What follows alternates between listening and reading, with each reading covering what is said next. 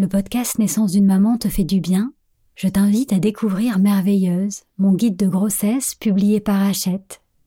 Dans ce livre, je t'invite à plonger chaque semaine dans ta bulle intérieure, en explorant un nouveau thème en lien avec ton vécu et en pratiquant une méditation exclusive et un rituel d'écriture. Le guide Merveilleuse est disponible à la FNAC et dans toutes les librairies. J'espère qu'il deviendra ton allié pour réenchanter ta grossesse, ton accouchement et ton postpartum.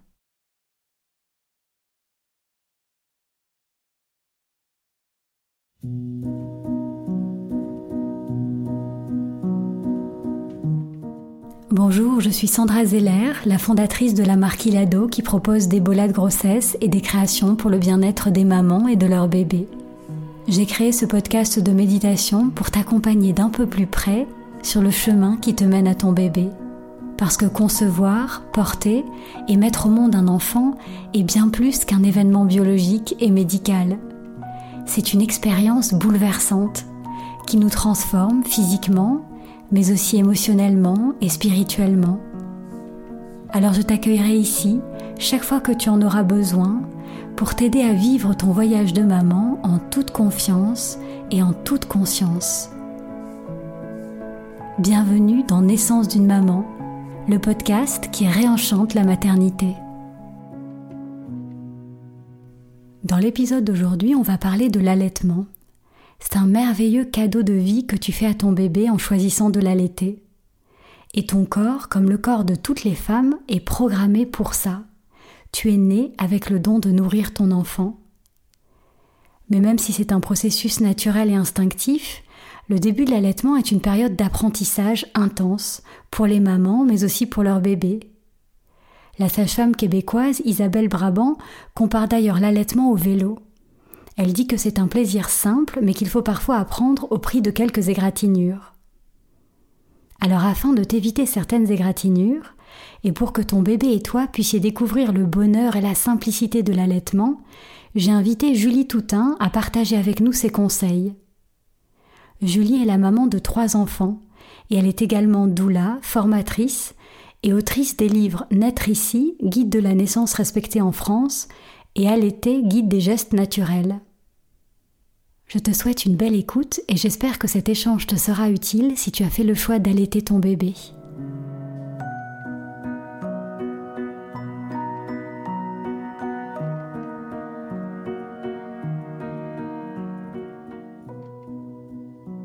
Bonjour Julie, et merci d'avoir accepté mon invitation.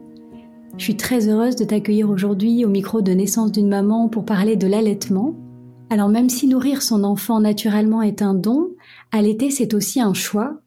Et la première question que j'avais envie de te poser, c'est pourquoi selon toi faire le choix de l'allaitement? Quels en sont les bienfaits? Alors coucou Sandra déjà, et merci à toi de m'accueillir et de m'inviter. Euh, alors pour euh, répondre à ta question, euh, pourquoi faire le choix de l'allaitement? Alors cette réponse est assez vaste et je trouve qu'en fait, euh, ce qui manque aujourd'hui, c'est de l'information, euh, l'information au sujet des bénéfices de l'allaitement. Mais euh, si je pouvais le résumer en une seule chose, c'est parce que, eh bien, c'est l'aliment qui est le plus adapté, voire le seul qui est parfaitement adapté à un bébé, à un nouveau-né. C'est, il constitue son alimentation. 100% euh, adapté à ses besoins en fait si je puis dire malheureusement, euh, tout ce qui est euh, lait du, commerce, lait, euh, on va dire maternisé entre guillemets, on appelle ça des PCN, préparation commerciale pour nourrissons. Ça a beau être et tenter de reproduire en fait un lait humain, c'est impossible pour la simple et bonne raison que le lait humain est vivant. Donc, il s'adapte totalement, il est en perpétuel mouvement, perpétuelle évolution. Euh, tous les nutriments qu'on va retrouver dedans, que ce soit euh, euh, donc les nutriments de base, les vitamines, les enzymes, les bifidobactéries, tout ça, c'est ça évolue, ça bouge, c'est vivant. Il s'adapte en fonction de l'âge, il s'adapte aussi en fonction des situations. Par exemple, si on a un bébé malade, et ben le lait va se charger d'anticorps, il va s'adapter aux situations. Et ça, je trouve ça vraiment super. Même si la maman est malade aussi, est malade aussi il va s'adapter en fait en fonction des besoins du moment du bébé. Il va s'adapter en fonction aussi de ce que la maman mange. Euh, donc il va avoir aussi des goûts différents. on peut avoir des, des, colorations différentes aussi. Alors ça, on le voit pas forcément, sauf si on tire son lait. Mais on peut avoir des laits un peu rougeâtres quand la maman a mangé de la betterave, par exemple, des laits un peu bleus. Euh, et même en fonction euh, de, l'état de santé, si la maman par exemple est malade pour x ou y raison, donc a, attrapé un virus, euh, on va avoir des laits qui sont chargés d'anticorps, c'est ce qu'on disait juste avant. Et en général, le lait chargé d'anticorps est un peu plus coloré, plus vert que les autres, enfin que le lait classique, on va dire. Mais euh, D'accord. voilà, ça, il évolue en permanence. C'est vraiment ce qu'on disait. Euh. Ouais, je trouve que ta notion de lait vivant euh, est dynamique, si on veut. est intéressante. et parmi les mamans qui nous écoutent, certaines sont peut-être encore enceintes. Est-ce que l'allaitement peut se préparer avant l'arrivée de son bébé? Est-ce qu'il y a des choses à faire au niveau alimentaire ou même pour préparer ses seins avant la naissance? Alors physiquement, j'aurais tendance à dire non. Euh, puisque le corps sait faire, donc le corps va se préparer tout seul. Ça, c'est vraiment pas un souci. Hein. Il y a des vieilles, euh, euh, des vieilles pensées qui disaient qu'il fallait se frotter les seins avec un grand crin ou des choses comme ça pour préparer le sein. Donc ça, les mères peuvent oublier. Il n'y a pas de souci. Le, le, corps se prépare tout seul. D'un point de vue alimentation, alors c'est un sujet qui pourrait nous prendre des heures et des heures et des heures. tu as peut-être vu que euh, je diffusais pas mal d'informations ces derniers temps euh, sur l'alimentation que j'appelle, enfin que j'appelle, c'est pas moi qui l'appelle, mais que l'on appelle maintenant ancestrale.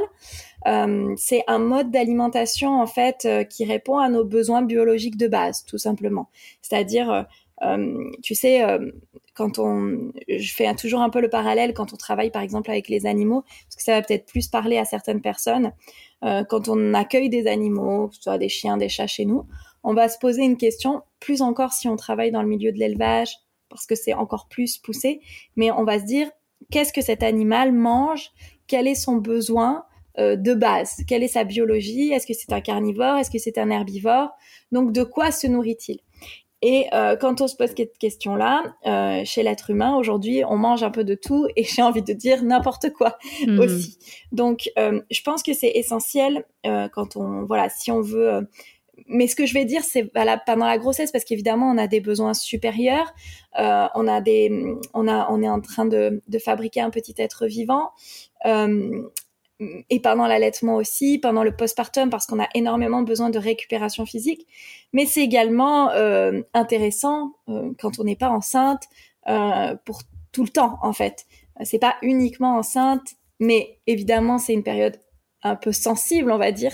Mais euh, cette, cette, alimentation euh, dite ancestrale, c'est le fait de se nourrir avec, ben, en fait, on va revenir un peu à ce qu'on disait au début de, de, de, ce, de ce podcast, euh, à une alimentation vivante, c'est-à-dire une alimentation qui a subi peu de transformation, voire pas du tout dans l'idéal, qui est brute et qui du coup est biodisponible. On appelle ça biodisponible, c'est-à-dire que chaque tous les nutriments qu'on va euh, trouver dans cette alimentation va tout de suite être assimilé par l'organisme et va permettre à l'organisme de bénéficier de tout ce qui est nutriments, vitamines, enzymes et compagnie. pour en revenir à la question de base, est-ce qu'on doit se préparer au niveau alimentaire? Je pense que c'est bien de peut-être jeter un œil sur ça, de se poser la question de qu'est-ce qu'en tant qu'être humain on est fait pour manger? Et ben voilà, d'adapter en conséquence en fonction de nos besoins, de nos envies et de nos possibilités aussi. Mhm. Donc des fruits, des légumes, crudités euh, en particulier, parce que tu parlais d'aliments vivants, donc j'imagine que ce sont surtout des crudités. Oui, alors c'est possible de cuire aussi euh, les fruits et les, légumes. Euh, les fruits, oui, clairement, et, ça c'est assez intéressant. peut-être que des mamans qui nous écoutent feront, ont fait ce constat. Peut-être que toi aussi tu as fait ce constat. Moi j'ai fait ce constat où euh, j'essayais de faire manger des légumes à mes enfants. Euh, tu sais, un peu genre, il faut manger des légumes, quoi. Mmh. Tu sais, c'est un peu euh, le message qu'on passe aujourd'hui. Et en fait, je me disais, mais mes enfants, ils ne mangent que des produits animaux et des fruits, quoi, quasiment. Et les légumes, ils les mangent avec, bon, de temps en temps. Moins d'envie. moins d'envie, ça dépend lesquels. Les patates, évidemment. Et en fait, en me penchant vraiment sur la nourriture ancestrale, bah, je me rends compte qu'en fait, on est des individus chasseurs-cueilleurs. Notre mode de nourriture, en fait, de base, c'est le chasseur-cueilleur. Donc, qu'est-ce qu'il fait le chasseur-cueilleur? Il mange forcément des produits animaux puisqu'il chasse. Et cueilleur, c'est souvent des fruits, puisque des légumes, ça pousse peu en fait en dehors des potagers. Tu vois, euh, des fruits, on va avoir des arbres fruitiers, des baies, des choses comme ça. Les légumes, c'est plus compliqué à faire pousser, tu vois, euh, c'est mhm. plus aléatoire. De... Donc, les légumes, c'est bon, mais en fait, les fruits, c'est presque encore meilleur.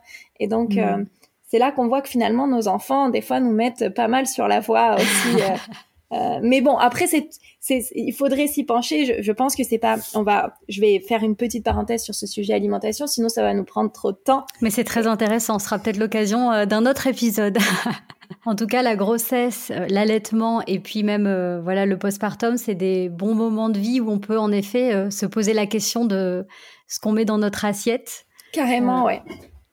Et quand, euh, quand les enfants grandissent et qu'on et qu'on les nourrit, on se pose aussi beaucoup cette question-là. Oui, tout à fait. Moi, c'est souvent euh, la maternité de généralement, je pense, et j'ai envie de dire, euh, est quand même une, une, une période qui chamboule énormément, où on va se poser davantage de questions, où on peut remettre en question beaucoup de croyances aussi, beaucoup mhm. de choses qui sont acquises, qu'on pense acquises, et qui ne le sont pas forcément. Ça, je le vois beaucoup, et je l'ai expérimenté moi-même. Et euh, je trouve que c'est assez euh, intéressant aussi de se dire que on est en perpétuelle évolution, tu vois. Euh, ce que je pensais avant n'est pas ce que je pense aujourd'hui et probablement pas ce que je penserai demain. Alors, en tant que maman, moi, j'ai un souvenir très ému de la première tétée de chacun de mes enfants. Et pour moi, on est plus dans une rencontre qui prolonge la naissance plutôt que dans un repas proprement dit. Euh, quels sont tes conseils pour que cet été de bienvenue, comme on l'appelle, se déroule dans les meilleures conditions, à la fois pour, euh, pour la maman et pour son bébé? Ah ouais, alors je suis tout à fait d'accord avec toi. C'est tout à fait un moment euh, vraiment intense. Et j'ai même envie de dire que tu sais, pour en revenir à, à la, au bénéfice de l'allaitement, juste avant de te, de te rentrer dans les petits conseils, il faut savoir que euh, l'allaitement c'est dose dépendant. Donc c'est-à-dire que une journée ou même une heure d'allaitement, c'est toujours mieux que rien du tout. Mhm. Une journée est toujours mieux que zéro. Une semaine est toujours mieux que un jour. Euh, un mois est toujours mieux que... Enfin, tu vois, c'est dose mhm. dépendant. Donc, euh, c'est déjà, même pour les mamans qui ne souhaitent pas allaiter, la tétée d'accueil et le colostrum, parce que dès la naissance, on produit un lait un peu jaune, très très concentré en nutriments et en anticorps. C'est euh, un élixir de vie, on l'appelle le colostrum, euh, et vraiment une aide au bébé en fait pour entrer dans la vie bien protégée. Euh, et encore plus, je dirais, pour des bébés qui ont eu des naissances pas forcément évidentes, les bébés prématurés, les naissances par césarienne.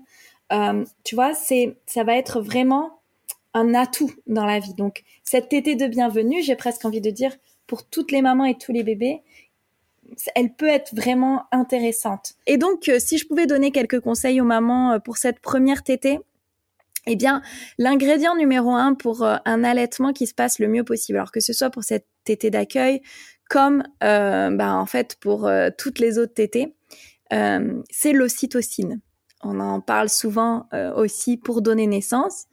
L'ocytocine, c'est ce qu'on appelle l'hormone de l'amour, et elle intervient justement dans les moments bah, qui concernent l'amour, si je puis dire, quand on se fait des câlins, même lors d'un orgasme, d'un rapport sexuel, tu vois, ou lors de la naissance et de l'allaitement.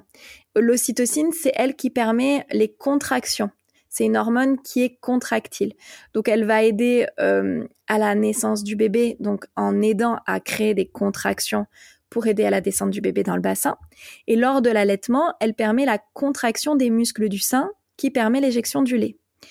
Et donc, au plus on va produire de l'ocytocine, au plus la maman sera dans les bonnes conditions pour un allaitement qui se passe le mieux possible. Bon, évidemment, il y a plein d'autres facteurs, mais de base, je dirais que c'est euh, vraiment euh, l'ingrédient numéro un.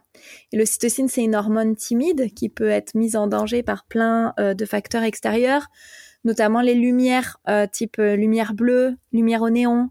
elle elle prend, enfin, elle, elle, elle, se, elle, elle, mince, je perds mes mots des fois. elle, c'est le mommy brain. elle, elle, elle, se sécrète en fait avec des lumières tamisées, des lumières douces.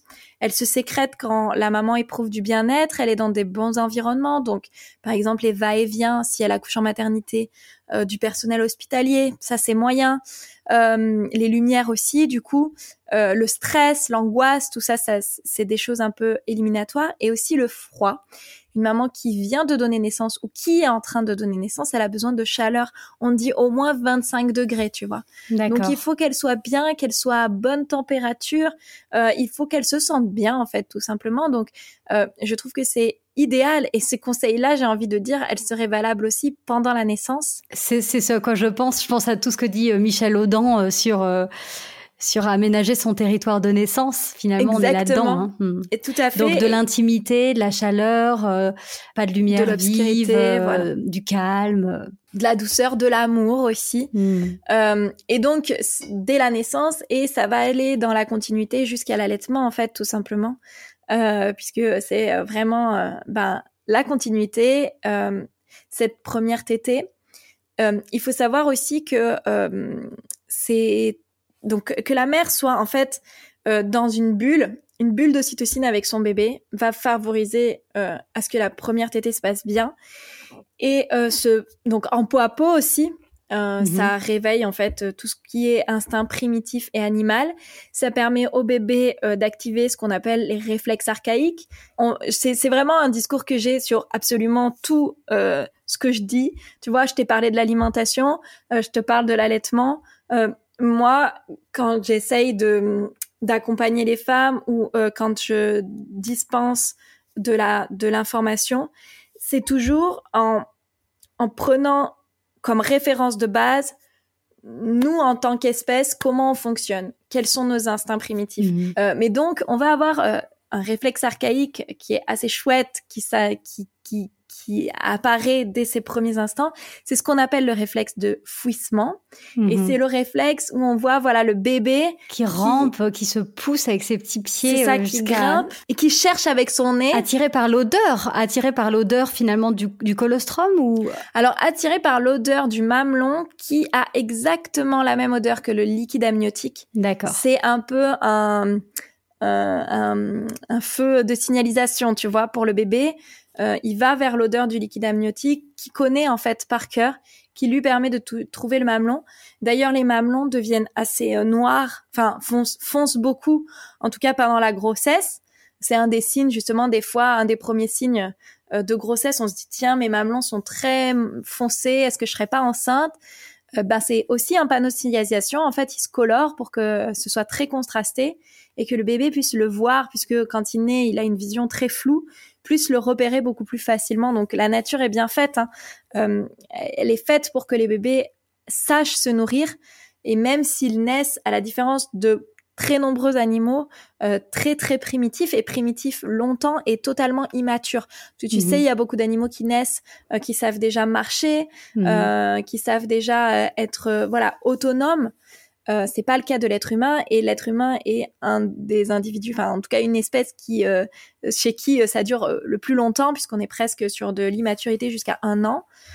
donc la nature est faite pour qu'on puisse s'adapter à ça. Et je trouve ça très chouette. Et, et, et, pour revenir sur la tétée de bienvenue, tu penses qu'il faut laisser le temps au, au nouveau-né de venir prendre le mamelon quand c'est le bon moment pour lui? Ou est-ce qu'il y a un, coche à pas louper? Parce qu'on a parfois l'impression que le personnel hospitalier nous précipite peut-être un petit peu ce moment-là. Oui, absolument. Je pense qu'il faut laisser le temps. Euh, et je pense que si les conditions sont bien réunies, il n'y a pas de raison que ça dure dans le temps. Alors il faut savoir quand même qu'il y a une chose à prendre en compte, c'est que pour une maman qui ne donne pas naissance euh, de manière euh, physiologique, c'est-à-dire une maman qui va donner naissance, par exemple sous péridurale, ou césarienne, on va avoir un bébé qui va naître quand même avec des produits qui sont passés parce que tout ce qui est anesthésique, tout ça passe la barrière placentaire. Donc on a des bébés qui naissent très souvent fatigués, donc un petit peu à tonnes parce qu'ils ont quand même pris des anesthésiques. Donc on peut avoir des suctions qui sont moins efficaces. En général, à la naissance, il y a deux causes qui font qu'on a des suctions inefficaces ou des montées de lait qui se font tardivement ou des voilà, des, choses un petit peu compliquées sur la mise en place, c'est les freins restrictifs qui sont euh, en fait des problématiques de restriction buccale et qui touchent beaucoup plus de bébés qu'on ne le croit euh, parce que les freins restrictifs sont en fait une conséquence de notre involution d'être humain puisque maintenant euh, depuis qu'on va contre notre façon d'évoluer primitive, on est plutôt en involution qu'en mmh évolution. Donc, nos mâchoires se sont modifiées avec nos alimentations et ça date pas d'hier, hein, ça date d'il y a des centaines d'années. Euh, avec euh, l'agriculture, nos façons de consommer qui sont très différentes. Donc il y a ça, les, freins, les restrictions buccales et la naissance en elle-même. Euh, donc souvent les naissances soit traumatiques, parce qu'il faut pas oublier que parfois même les naissances physiologiques peuvent être traumatiques. Euh, traumatique pour la mère, pour le bébé, une naissance qui s'est passée très très rapidement, donc avec un bébé qui a pas trop eu le temps de voir ce qui s'est passé, qui a subi un peu le, mouvement d'un coup euh, une naissance bah, médicalisée avec des bébés euh, qui sont nés sous anesthésique, etc. Donc tout ça fait que ça peut créer des difficultés à la première tétée, mais c'est important quand même, du coup, je pense, de avoir euh, le climat et de laisser quand même le temps à la maman et au bébé d'atterrir, parce que ces premiers instants, ils sont fondamentaux, parce qu'ils reviennent pas, en fait, si on les... Parce que je vois vraiment, moi, j'accompagne les mamans depuis un certain nombre de temps. D'abord à l'allaitement. Enfin, j'ai d'abord été dans l'allaitement. Et ensuite, je suis devenue doula pour accompagner euh, les naissances aussi. Et euh, il y a beaucoup de premiers instants qui sont volés littéralement aux mamans et aux mmh. bébés. Et euh, je trouve que c'est super important. Donc là, je vais pas forcément parler, je vais pas prendre ma casquette doula naissance, mais de préparer en amont, surtout quand on accouche en maternité, bah, ce qu'on veut. Son projet de euh, naissance. Son projet de naissance, tout à fait. C'est super important, notamment au sujet de l'allaitement. Et son projet d'allaitement aussi, ouais. Voilà, et dans les premières heures. Hmm. Parce que souvent, ouais, dans le projet de naissance, on parle de l'accouchement lui-même, mais dans les premières heures qui suivent la naissance, il y a aussi des choses qui se passent, comme les clampages tardifs, euh, de vouloir clamper le cordon tardivement. Il faut savoir que ce, pot à pot et ces premières mises au sein euh, c'est des choses qui permettent euh, une délivrance du placenta optimale, puisque le corps n'a pas fini d'accoucher tant que le placenta n'a pas été délivré. Et très souvent, une fois que le bébé est là, on a le personnel hospitalier qui prend le relais, on met des ocytocines, donc de synthèse, qui sont aussi des inhibiteurs à la production d'ocytocine naturelle. on pousse un peu le corps pour que le placenta se délivre vite parce qu'on est en stress, des hémorragies, des choses comme ça. Et en fait, plutôt de laisser la bulle de la maman et du bébé, euh, ça permet justement bah, que le bébé atterrisse, euh, retrouve des sensations. C'est un petit extraterrestre qui vient au monde. Hein. Euh, il mhm. découvre l'air dans ses poumons. D'abord, c'était un, individu aquatique et maintenant, ça devient un individu terrestre. Donc, il, découvre tout simplement la lumière, les, le son beaucoup plus brut. Mm. Tout à fait, le son, la lumière, la respiration. Euh, voilà, tout est un peu nouveau et, fort. Et donc, ce bébé, il a besoin euh, d'une chose, c'est le contact de sa maman. Je, me pose une question. Si la tétée de bienvenue se passe pas de manière optimale, euh, comment est-ce qu'on peut rattraper donc évidemment, ce ne sera pas la même chose, mais qu'est-ce qu'on peut faire a posteriori pour essayer de retrouver cette magie et, repartir sur des nouvelles bases? Alors, il y a pas mal de choses à faire. Alors déjà, euh, dans le premier temps, je dirais, c'est vraiment essentiel, surtout si on veut que l'allaitement se passe bien, de se diriger vers un professionnel et d'être accompagné, je pense. Euh, parce que l'allaitement, c'est inné, c'est naturel, mais on l'a vu, on est en involution. Et en plus, on est dans une société euh, qui va un peu à contre-courant de tous les besoins primitifs. Donc, l'allaitement, euh, c'est pas quelque chose qui est euh, promu, on va dire, dans notre société, qui est vu, qui est beaucoup mis en avant, euh, sachant qu'il faut savoir qu'une femme a des chances de voir son allaitement euh, euh, être plus performant, en tout cas plus facilité si elle a des modèles d'allaitement dans sa vie. Donc tu vois, dans des cultures où c'est toutes les femmes allaitent, que c'est monnaie courante de voir des femmes allaiter, c'est beaucoup plus fluide pour les nouvelles mères, nous, on est quand même dans une société où on voit très peu d'allaitement.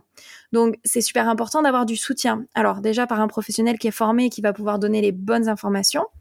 Et où est-ce qu'on trouve euh, ces professionnels? Parce que c'est pas forcément une sage-femme, c'est quelqu'un vraiment de spécialisé Alors oui, tu as plusieurs professionnels. Tu as les IBCLC, c'est euh, le professionnel médical de l'allaitement, c'est euh, le professionnel numéro un et référence de l'allaitement. Et après, tu as aussi des doulas, des, accompagnantes de l'allaitement. Et à quel moment, selon toi, il faut qu'on se dise, OK, je fais appel à quelqu'un, j'ai besoin d'être accompagnée Parce que je trouve que la limite, c'est... Enfin, on a beaucoup de croyances hein, limitantes euh, en ce qui concerne l'allaitement. Euh, on se dit parfois que c'est normal d'avoir mal. Euh, que euh, c'est normal que ce soit inconfortable. Il y a, y a, quand même il y a un besoin de réussite et on, n'ose pas forcément dire si on a l'impression que ça marche pas. Et je pense qu'il y a beaucoup de mamans qui subissent un petit moment avant vraiment de faire appel à un professionnel. Selon toi, euh, est-ce que tout le monde devrait avoir euh, finalement euh, le conseil d'un professionnel dans tous les cas, et puis du coup, ça se prépare avant la naissance. on a ce rendez-vous où on nous parle d'allaitement. Euh, ou est-ce qu'il y a des, des, signes qu'il faut qu'on repère en se disant, ok, là, c'est pas normal, j'ai mal euh, je dois aller euh, voir quelqu'un. Enfin, tu vois, à quel moment euh, on fait appel au soutien extérieur? Je pense que tu as résumé beaucoup de choses dans ce, dans ce que tu viens de dire. C'est très intéressant. oui, je pense que moi, j'ai fait très souvent des pré... enfin, c'est pas des préparations, mais un petit rendez-vous, on parle allaitement. Et je trouve que c'est très important. Ce que je dis dans mes formations aussi, tu vois, c'est de que les mamans devraient avoir le contact dans la poche dès la maternité. Dans, ça devrait être dans la liste tu sais, de mhm. valise de maternité, le contact euh, de quelqu'un formé à l'allaitement, mhm. euh, parce que parce que ça peut arriver à tout moment et parce que en fait, au-delà du fait d'avoir des signes ou des problématiques, en fait, quand on, on devient maman, on se retrouve avec un tout petit être et on se retrouve avec plein de conseils de personnes et plein de conseils différents. Et euh, et parfois contradictoire. Et très souvent contradictoire. Il faut, faut pas se leurrer. Mais à la maternité, on se retrouve souvent avec des professionnels qu'on ne connaît pas et qui ne nous, connaissent pas et qui ne connaissent pas euh, nos besoins. Enfin, ceux des mamans en tout cas. Et, euh, et du coup, euh, on peut avoir tendance à se dire mince, elle, elle m'avait dit que. Mais en face d'un professionnel médical, on remet en question en fait ce qu'on croyait juste donc je trouve que c'est important en fait pour les mamans pendant la grossesse d'avoir quelqu'un de confiance euh, qu'elles pourront euh, contacter, ne serait-ce que par un petit texto. Est-ce que c'est normal ça euh, mhm. pour euh, pour se sentir bien Parce qu'en fait, j'en reviens en fait toujours au même point de base. On sait faire de manière instinctive, mais on est dans une société qui fait qu'on est complètement dans l'infantilisation. et on met vraiment beaucoup en doute, et ça c'est un, un vrai combat pour moi, euh, on parle aujourd'hui, il y a des mots anglophones qui existent, tu vois, tels que l'empowerment. Mhm. Euh, c'est, on pourrait dire empuissancement en, en français. C'est vraiment cette capacité émergente des femmes à donner naissance, à nourrir leur bébé, à être dans euh, leur corps, dans leur instinct. Parce qu'aujourd'hui, on est dans l'infantilisation. On a des femmes qui rentrent dans un processus, on va leur dire comment elles doivent donner naissance, on va leur dire ce qu'elles doivent faire, euh, et on va surtout leur dire qu'est-ce qui est bon pour leur bébé. Alors que selon moi, en tout cas quand j'accompagne les mamans et quand je forme les professionnels, je trouve que le maître mot, c'est de demander d'abord à la maman ce qu'elle en pense et ensuite au professionnel parce que elle sait en fait, elle est capable de savoir euh, si son bébé va bien, elle est capable de savoir. Mais on est tellement en train de retirer progressivement euh, ces capacités aux femmes euh, que aujourd'hui on a on a euh, des doutes, et, je trouve que l'ingrédient, on va dire, allez, numéro 2 après l'ocytocine, c'est la confiance, mais je les mhm. mettrais presque au même niveau, en fait. Euh, voire peut-être même dans mon livre, en tout cas, je dis que c'est l'ingrédient numéro 1, tu vois. Donc j'ai un mhm. peu de mal à, situer les deux. On va dire qu'il y en a un, c'est un, ingrédient émotionnel et l'autre plutôt un ingrédient physique. Mais euh, euh, la confiance en soi des mamans, c'est primordial. Donc avoir un professionnel qui va nourrir cette confiance. Moi, je sais que à euh, chaque fois que j'ai une maman et qu'elle me dit Est-ce que tu crois que c'est normal? La première question que je lui pose, c'est Et toi, est-ce que tu penses que c'est normal? Mhm. Et tu vois, parce que, en fait, elles sont. On est tellement mal accompagné aujourd'hui qu'on met en branle cette confiance en soi qui est innée quand tu. Je, je fais souvent le parallèle avec les animaux. Alors certains n'apprécient pas forcément ce genre de parallèle. Pour autant, on est un mammifère comme les autres et on a des instincts primitifs qui existent. Euh, mais quand, quand tu vois un animal mettre bas et allaiter son bébé, il n'a pas besoin de manuel, il n'a pas besoin d'autres personnes pour lui expliquer, tu vois. Mmh. Euh, ça se fait naturellement. Alors bien sûr, il y a des problématiques, il y a des échecs, mais il y en a quand même moins que nous. Et s'il y en a moins, c'est parce que la nature s'exprime. La physiologie, c'est la manière dont la nature s'exprime. On pourrait le, le, définir de cette manière-là. Donc tout ce qui est physiologique permet une bonne euh, mise en place des choses. Donc bien sûr, des pathologies, il en existe partout, il en existera toujours. Euh, si, si, tout était merveilleux et magique, ça se saurait, mais le pourcentage est très faible, mhm. tu vois. Donc vraiment un professionnel qui saura rebooster la confiance et la mettre au premier plan, c'est super important.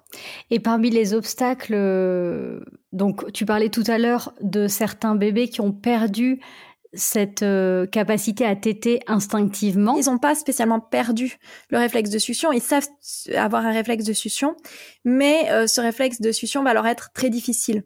D'accord. parce qu'en fait, un frein restrictif, surtout quand il s'attache sous la langue, va permettre, enfin, va gêner la mobilité de la langue.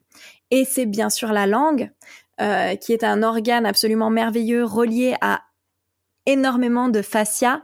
Un fascia, c'est vraiment un réseau dans notre corps euh, qui relie un peu tout les uns aux autres. Donc la langue est reliée au crâne, est reliée au dos, etc. Donc euh, la langue a vraiment une fonction énorme.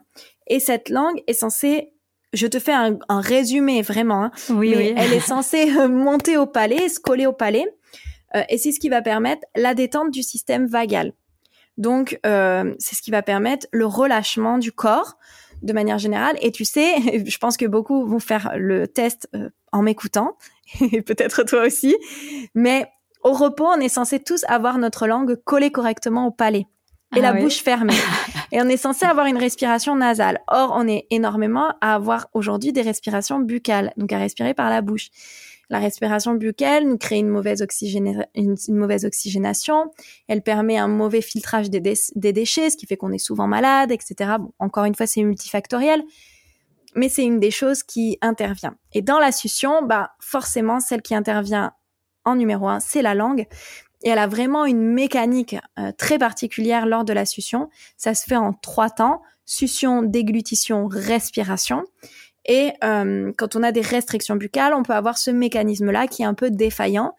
Et donc, on va avoir des problématiques chez le bébé, donc un, mauvais transfert de lait, chez la maman aussi, puisque on va avoir, euh, tu sais, encore une fois, c'est une mécanique hyper bien huilée. C'est la succion qui envoie au cerveau euh, l'information qu'il faut produire du lait. Mhm. Un frein restrictif, ça ne gêne pas que l'allaitement, hein. ça gêne plus tard euh, lors de l'alimentation. On va avoir des enfants qui ont des problématiques d'allaitement, mais euh, d'alimentation, pardon, de, de, façon de se nourrir, qui vont avoir des problématiques avec certaines textures, certaines températures. D'accord.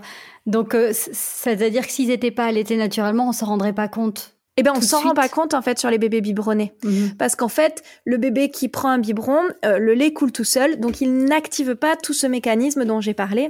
Et ce mécanisme, il est super important euh, déjà dans la musculation et dans euh, l'implantation et dentaire et dans la formation de la mâchoire. Tous les mammifères, donc mammifères, l'étymologie vient du mot mamelle.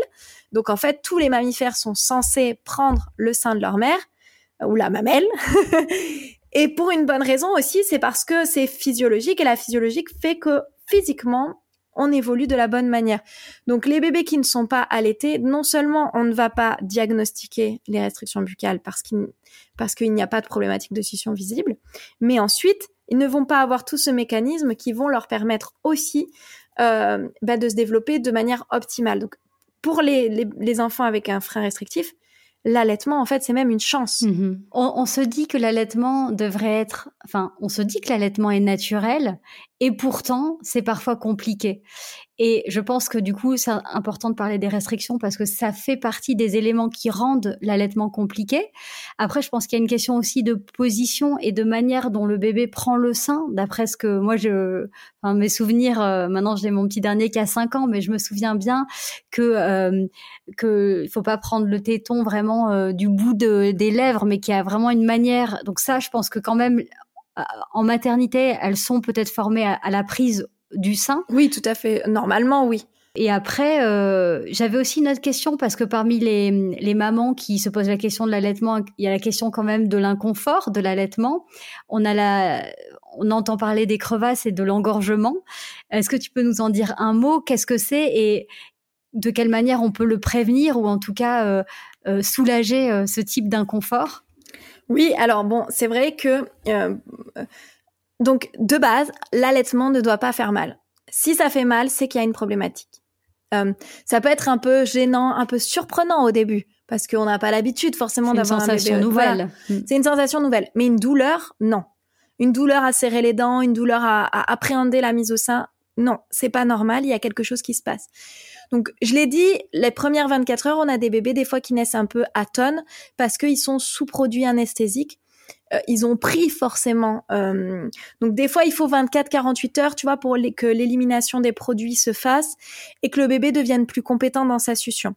Donc encore une fois, les deux grosses problématiques de succion, ça va être les restrictions buccales et euh, la fatigue, l'incompétence du bébé liée à sa naissance qu'elle soit, soit soit médicale, soit trop brutale, soit traumatique. Voilà, les inconforts liés à la naissance qui sont censés passer au bout de quelques heures, allez, quelques jours, mais dans les 48 heures qui suivent la naissance, si les problématiques perdurent, il doit y avoir une problématique de succion. Alors, ou une restriction buccale, ou, une succion défaillante parce que, euh, par exemple, moi, ce que je recommande très souvent aux mamans qui viennent de donner naissance, c'est de voir un ostéopathe, grand maximum dans la semaine qui suit la naissance, tu vois, parce que euh, bah, une naissance, c'est quand même intense pour un bébé. Et aujourd'hui, il y a peu de naissances qui se passent de manière physiologique, pour X ou Y raison. Hein. Alors, je prends la physiologie, hein, mais euh, je, euh, je sais dans, lequel, dans le monde dans lequel on vit. Hein. Moi, ma première fille est née par césarienne. Mon deuxième devait naître à la maison et ça a été un transfert et il est né sous péridurale. Ça a été un accouchement par voie basse après césarienne. Et mon troisième est né en accouchement non assisté à la maison. Mmh. Donc ça, c'est un message que je veux faire passer aux mamans parce que c'est vrai que beaucoup, euh, dont moi, on, on, est vraiment dans le... Euh, dans le, la défense du naturel euh, mais euh, il faut avoir conscience dans le monde dans lequel on vit. Euh, quand on a une naissance qui se passe pas forcément de la manière dont on l'aurait voulu, ou quand on a les informations et qu'on a vécu une naissance et qu'on se dit mince si j'avais su tout ça, je le regrette aujourd'hui. Il n'y a pas de regret à avoir, il n'y a pas de culpabilité à avoir parce qu'on vit dans le monde dans lequel on vit. On peut pas changer ça. Il y a tellement de facteurs, il y a tellement de choses. Et comme je le dis, on est en perpétuelle évolution. Aujourd'hui, on n'est pas la même personne qu'on sera demain. Euh, donc c'est super important euh, d'avoir ça en tête dans un premier temps, tu vois.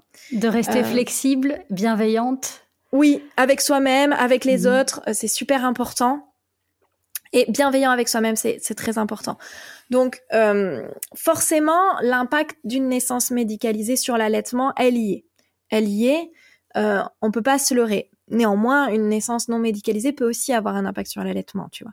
Euh, et c'est pas parce qu'on a eu une naissance non médicalisée qu'on n'aura pas une restriction buccale, une problématique qui est liée à notre industrialisation aujourd'hui. On parlait des obstacles. Oui. Tu disais que euh, l'allaitement ne doit pas être source d'inconfort et de douleur. Oui, oui, tout à fait. En tout cas, passer les 48, euh, les deux trois premiers jours, s'il y a douleur ou inconfort, c'est que euh, c'est qu'il y a quelque chose à aller quelque voir. chose à aller voir.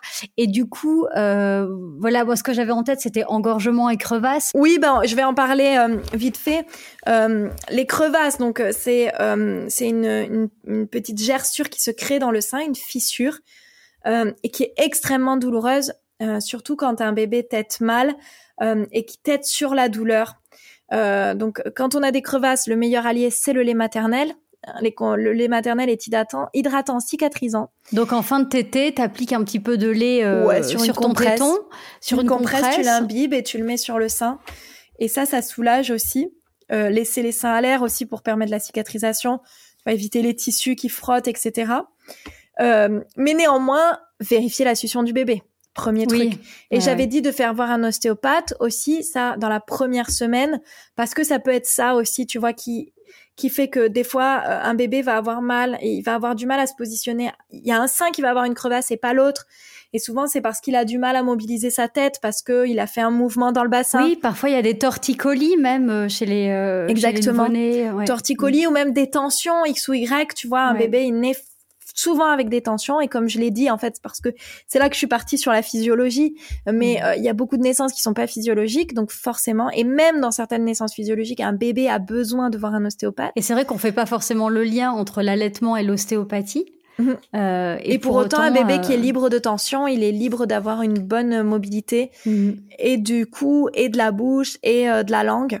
Donc, donc voilà, un bébé qui a des tensions, c'est un bébé qui peut pas forcément bien téter. Donc ça c'est important. Et pour ce qui est engorgement, alors l'engorgement c'est pareil.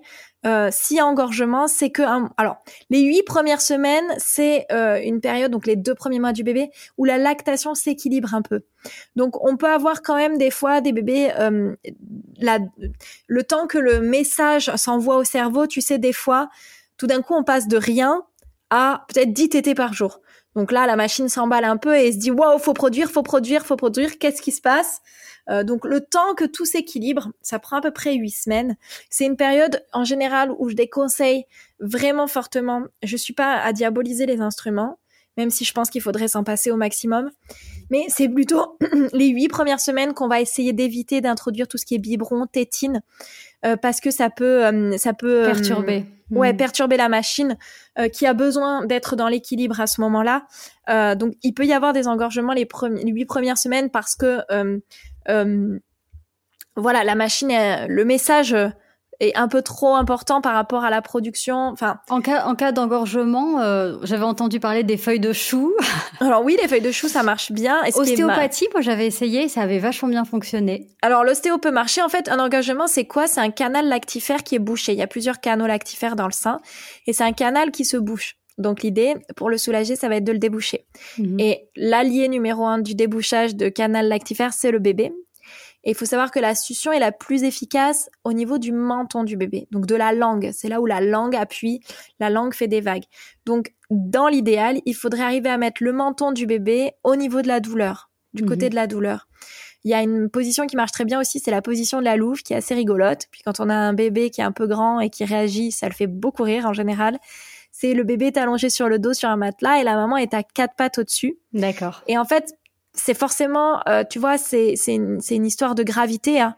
Vu que le mhm. sein est vers le bas, ça permet euh, au lait de de, de, de s'écouler beaucoup plus facilement que si la maman était allongée elle-même sur le dos. Forcément, ça va ça va aider. Et toujours le menton du bébé du côté de la douleur. D'accord. Euh, et ben pour l'ingrédient le, numéro un d'un engorgement, c'est téter à volonté. Téter, téter, téter. Plus le bébé va téter, plus l'engorgement va partir.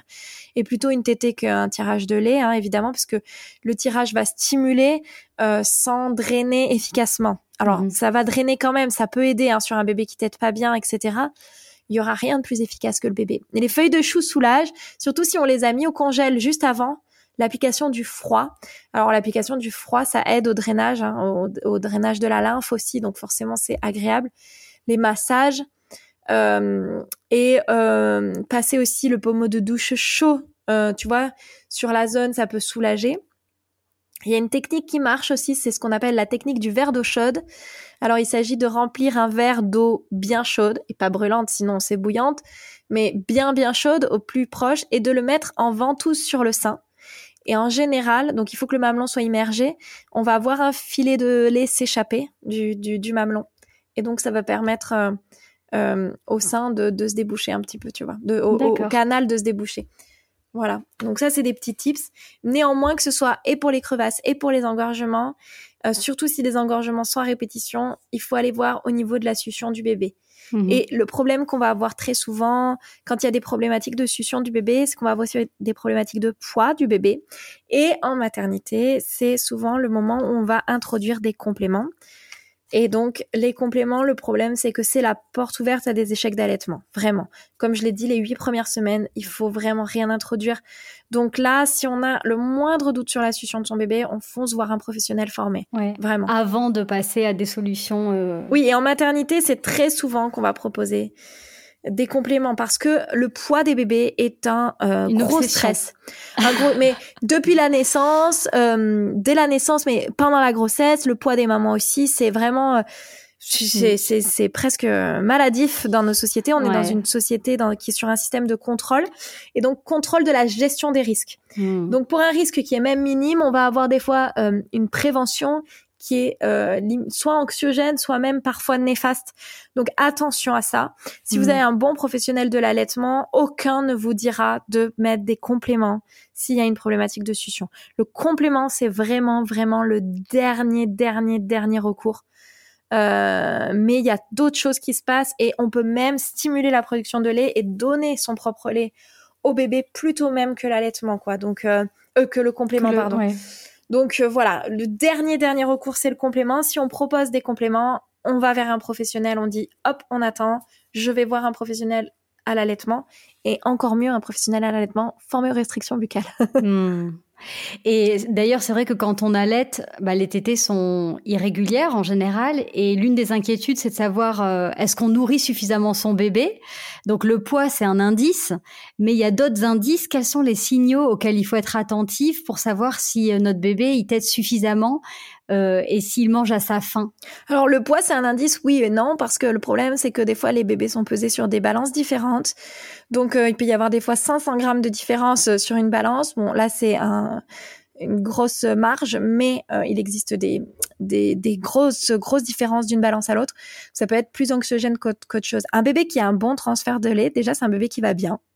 Hein. C'est un bébé qui n'est pas tout le temps en train de dormir ou euh, qui est pas constamment éveillé, plein de tensions. C'est un bébé qui a un rythme plutôt normal, plutôt cool. Euh, et c'est un bébé qui va bien mouiller ses couches au niveau de l'urine surtout. Il fait 6 à 8 couches bien mouillées par jour. Et encore une fois, je pense que les meilleurs pour savoir si le bébé va bien, c'est les mamans.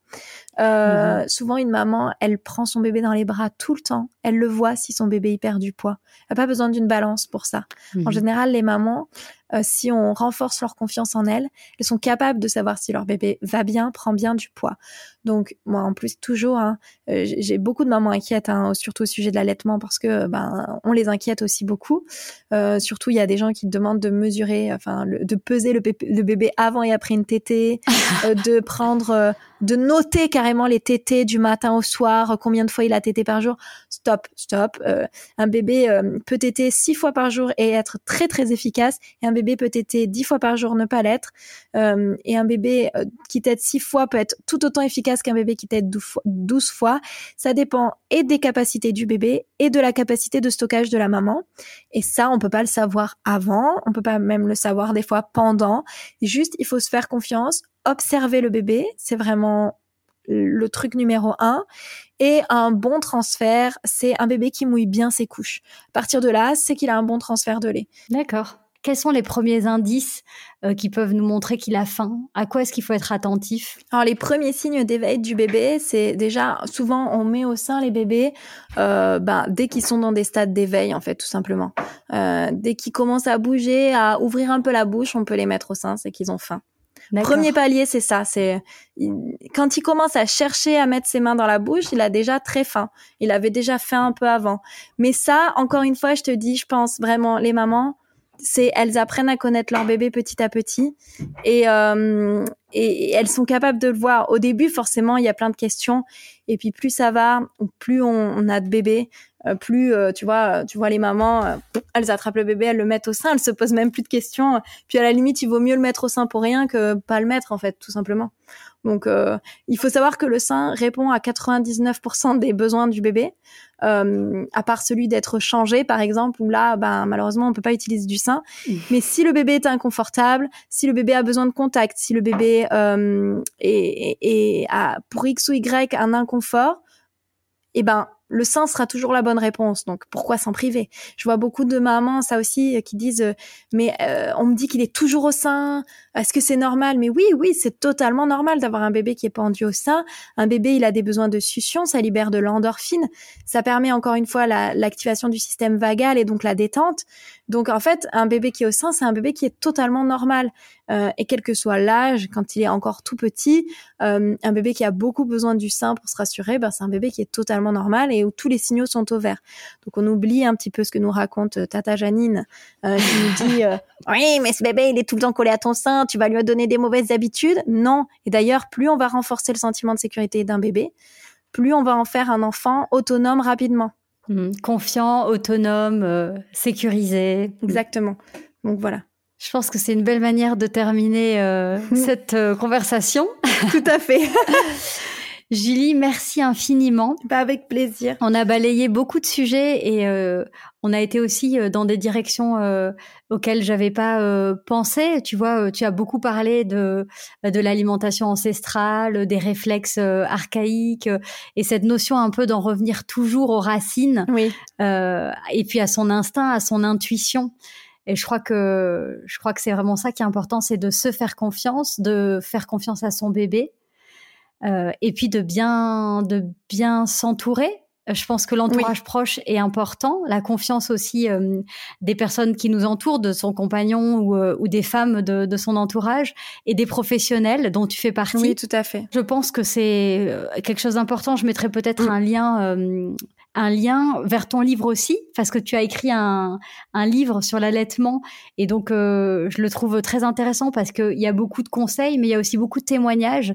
Et comme tu le disais, euh, on est euh, finalement aujourd'hui moins entouré de femmes qui allaitent, et du coup, on a moins cette impression de normalité. Et parfois, entendre des témoignages, ça fait du bien, des témoignages de d'allaitement positif et heureux. Oui. Euh, et pas seulement euh, de personnes qui, euh, pour qui ça a été difficile. On entend beaucoup les gens quand c'est difficile, mais moins quand c'est facile et simple. Oui, tout à fait. Euh, et puis, je voulais juste te rajouter. Attends, je... donc les IBCLC, oui. Et tu as aussi l'Institut au sein aux douceurs. qui forme les professionnels aux restrictions buccales. Alors, il en existe d'autres, mais sur l'Institut au sein aux douceurs, tu peux le mettre. Il y a un annuaire de personnes formées aux restrictions buccales, en plus d'être formées à l'allaitement. Parce que les personnes formées aux restrictions buccales, c'est pas forcément des IPCLC, ça peut être des ortho, euh, des orthophonistes, euh, des ostéopathes, des chiropracteurs, tu vois, ça peut être euh, euh des ORL, enfin voilà. Donc s'il y a, y a des doutes sur les restrictions buccales, les personnes formées, c'est bien aussi. Très bien. Merci beaucoup, Julie. Eh ben, merci à toi. Merci de m'avoir reçu. Merci pour ce moment partagé. J'espère que ce podcast te fait du bien. Pour qu'il puisse accompagner le plus grand nombre de mamans, merci d'en parler autour de toi, à tes amis ou même à ta sage-femme. Pour découvrir tous les rituels bien-être d'Ilado, nos tisanes bienfaisantes, nos pierres naturelles ou encore nos cocons d'emmaillotage, je te donne rendez-vous sur ilado.fr. Et je t'invite aussi à rejoindre notre communauté de mamans sur le compte Instagram Naissance d'une maman je te souhaite une grossesse sereine et une naissance harmonieuse, celle de ton bébé, mais aussi la tienne en tant que maman. Alors prends soin de toi et souviens-toi, tu es merveilleuse.